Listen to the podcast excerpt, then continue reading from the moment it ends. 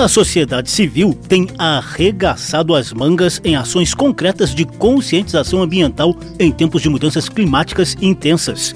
É o que vai mostrar a segunda edição seguida de Salão Verde sobre esse tema. Eu sou José Carlos Oliveira e trago a educação climática produzida por organizações socioambientais. Salão Verde, o espaço do meio ambiente na Rádio Câmara e emissoras parceiras.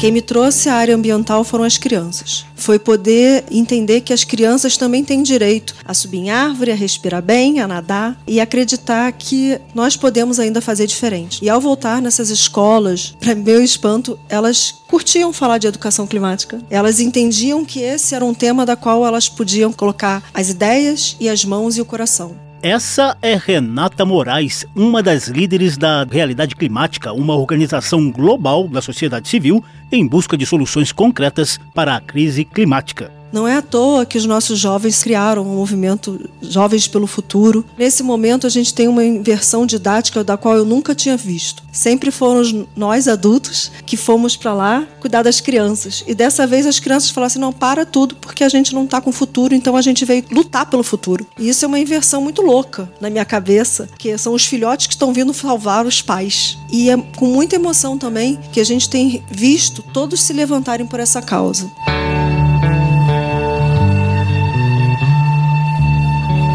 Causa citada pela Renata é a educação climática, a nova estratégia defendida por ambientalistas e educadores para tentar superar o longo atraso de ações concretas da humanidade para conter as causas de eventos cada vez mais intensos e frequentes de enchentes, secas e vendavais extremos. Renata Moraes, graduada em Pedagogia, é uma das organizadoras da Coalizão pela Educação Climática, que já reúne 50 organizações da sociedade civil. Nessa união, a gente entende que não há espaço que não precise falar de educação climática, de crise climática. Então, se tem uma reunião de professores, nós temos que falar de crise climática. Se tem uma, um fórum estadual de mudança climática, a gente precisa falar de educação. Todos nós precisamos parar o que estamos fazendo, entender o que está acontecendo em relação à crise climática colocar isso no nosso discurso. E a gente não vai conseguir fazer a mudança que a gente precisa no tempo que a gente precisa sem falar de educação.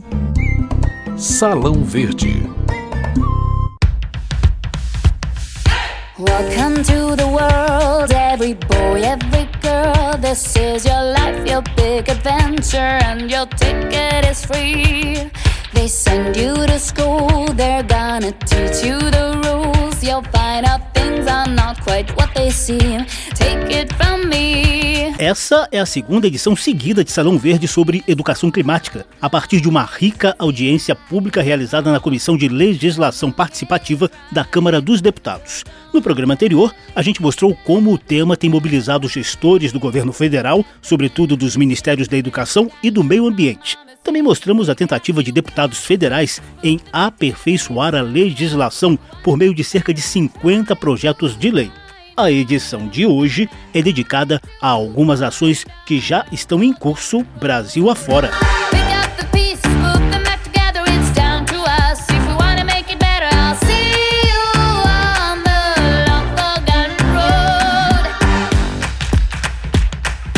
A gente começa com o protagonismo das novas gerações no enfrentamento das mudanças climáticas. Ao fundo você ouve o hino do movimento Jovens pelo Clima, inspirado no Fridays for Future, da ativista sueca Greta Thunberg. O movimento está presente em várias cidades do Brasil com mobilizações e ações de conscientização.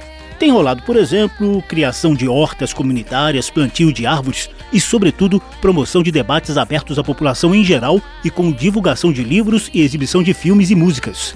Outra ação é feita diretamente nas escolas. Ana Terra Santana estuda sociologia na Universidade de Brasília e milita no movimento Jovens pelo Clima na capital federal.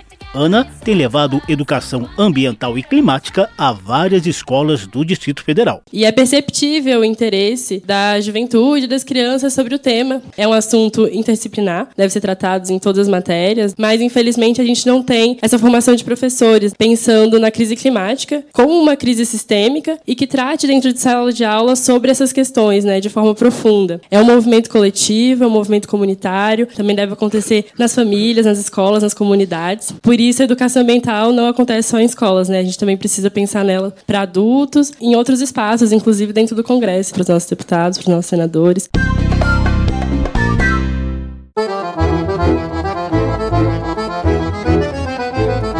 Outro exemplo prático de educação ambiental e climática conduzida pela sociedade civil vem lá de Recife. A região metropolitana da capital de Pernambuco enfrentou a maior tragédia ambiental do século em 2022, quando cerca de 130 pessoas morreram após eventos extremos de enchente. Sara Marques é da comunidade do Caranguejo Tabaiares, às margens do Rio Prado, um dos afluentes do icônico Rio Capibaribe, em Recife ela relembra a dura realidade enfrentada pela população carente. Quando falta comida, falta estrutura, falta educação climática, a gente não consegue fazer a discussão de um lugar tranquilo. E hoje a gente não sabe nem em qual estação a gente está. A gente não tem nem aula nas escolas direito. Então a gente fica pensando quem é que vai se preocupar em falar em clima, em falar em meio ambiente, se as escolas, por exemplo, quando chove não tem nem aula. Pois é.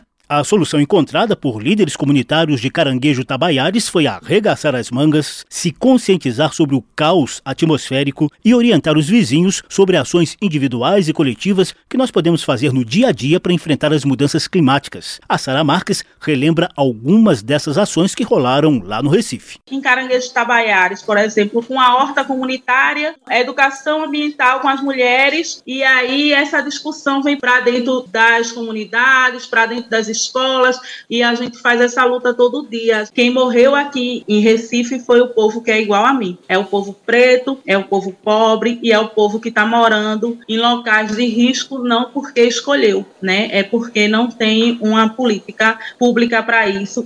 O esgoto de carbono a céu aberto, na atmosfera no alto, o rio enterrado e encoberto cimento e por asfalto. Salão Verde, o meio ambiente nos podcasts e nas ondas do rádio. Que de água, que de água.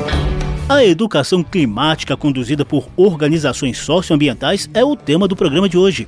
O foco dessas ações está nas crianças e jovens de hoje, na esperança de que eles ajudem a conter todos os males que as gerações anteriores causaram e vêm causando na natureza. Recentemente, a gente fez um programa inteiro sobre a pesquisa Juma, Juventude e Meio Ambiente, publicada por cinco entidades da sociedade civil aqui no Brasil. Foram ouvidas 5 mil pessoas entre 15 e 29 anos de idade em todos os biomas brasileiros. 98% reconhecem a relevância do tema, 80% defendem as reservas ambientais e 60% apoiam investimento em fontes alternativas de energia. Por outro lado, 36% dos jovens não sabem em que bioma moram.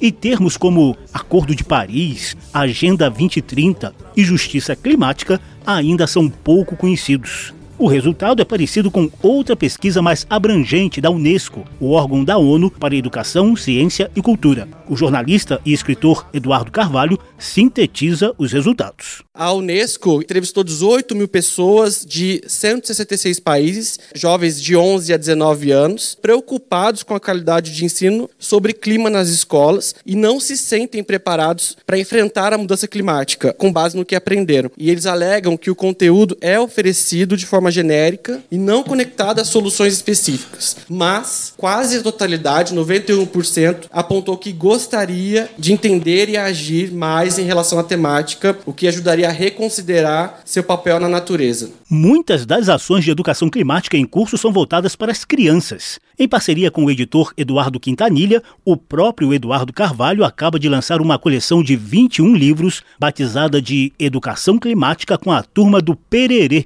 o trabalho de conscientização conta com personagens históricos do ilustrador e cartunista Ziraldo. O Instituto Ziraldo nos emprestou os personagens da Turma do Pererê, que está na memória de muita gente, desde a década de 60, 70, em que eles estão lá cuidando pela conservação da mata do fundão. Nessa primeira fase, por exemplo, a gente desenvolveu 21 livros para ensino fundamental anos iniciais, sendo que o primeiro fala sobre o impacto da mudança climática nas estações do ano, o segundo fala sobre florestas, florestas. O terceiro sobre a importância das cidades e o envolvimento essencial para a adaptação ao clima. O quarto ano falamos sobre a questão da agropecuária sustentável, da necessidade de combatermos a desigualdade, entre outros assuntos. E o quinto ano sobre o oceano no singular, para que a gente veja o oceano como um único organismo.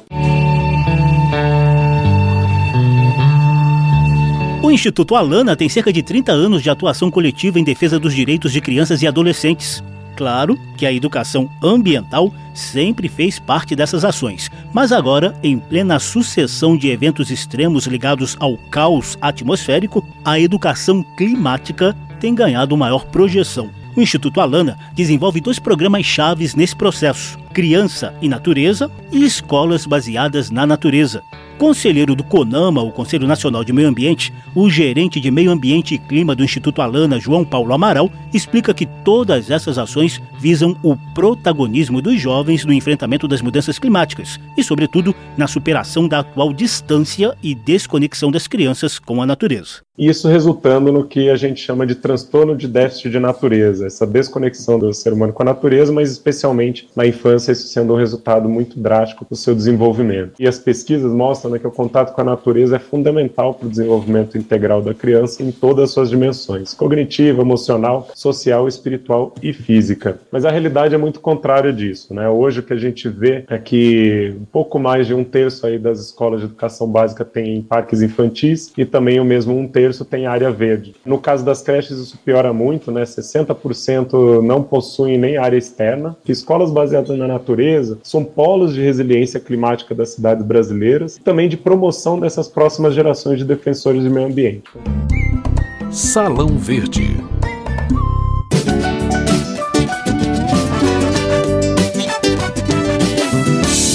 Você sabia que o lixo é um dos problemas que mais afetam o meio ambiente? Reciclar reduz o consumo de água, energia e matéria-prima. Converse com quem mora com você e também com seus colegas e professores sobre o que aprendeu aqui e conte pra gente o resultado no portal do Plenarinho. Aí está uma das muitas iniciativas educativas do Plenarinho, o portal da Câmara dos Deputados, voltado para crianças de 7 a 14 anos, pais e professores. Quem se interessar pode encontrar outros conteúdos como esse lá na página plenarinho.leg.br.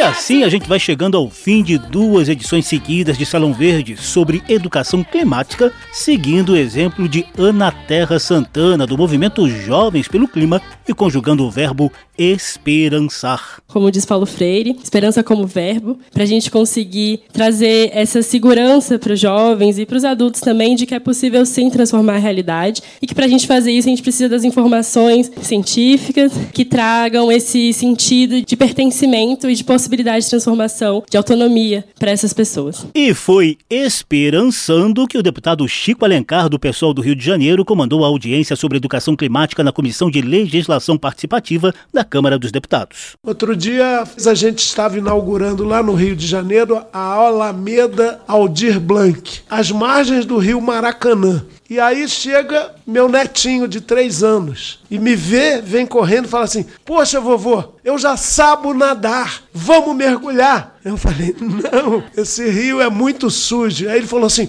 Não tem problema, a gente limpa. Então a esperança tá tudo sujo, poluído, demorando em ser tão ruim, mas a gente limpa, a gente recupera, a gente se supera.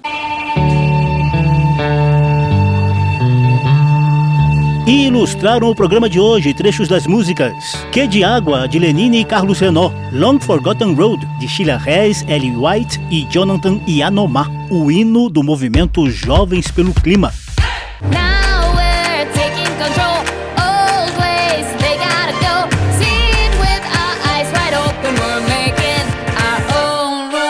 A educação climática é a aposta de ambientalistas e educadores para superar o atraso em ações concretas diante do caos atmosférico. O programa teve produção de Lucélia Cristina, edição e apresentação de José Carlos Oliveira.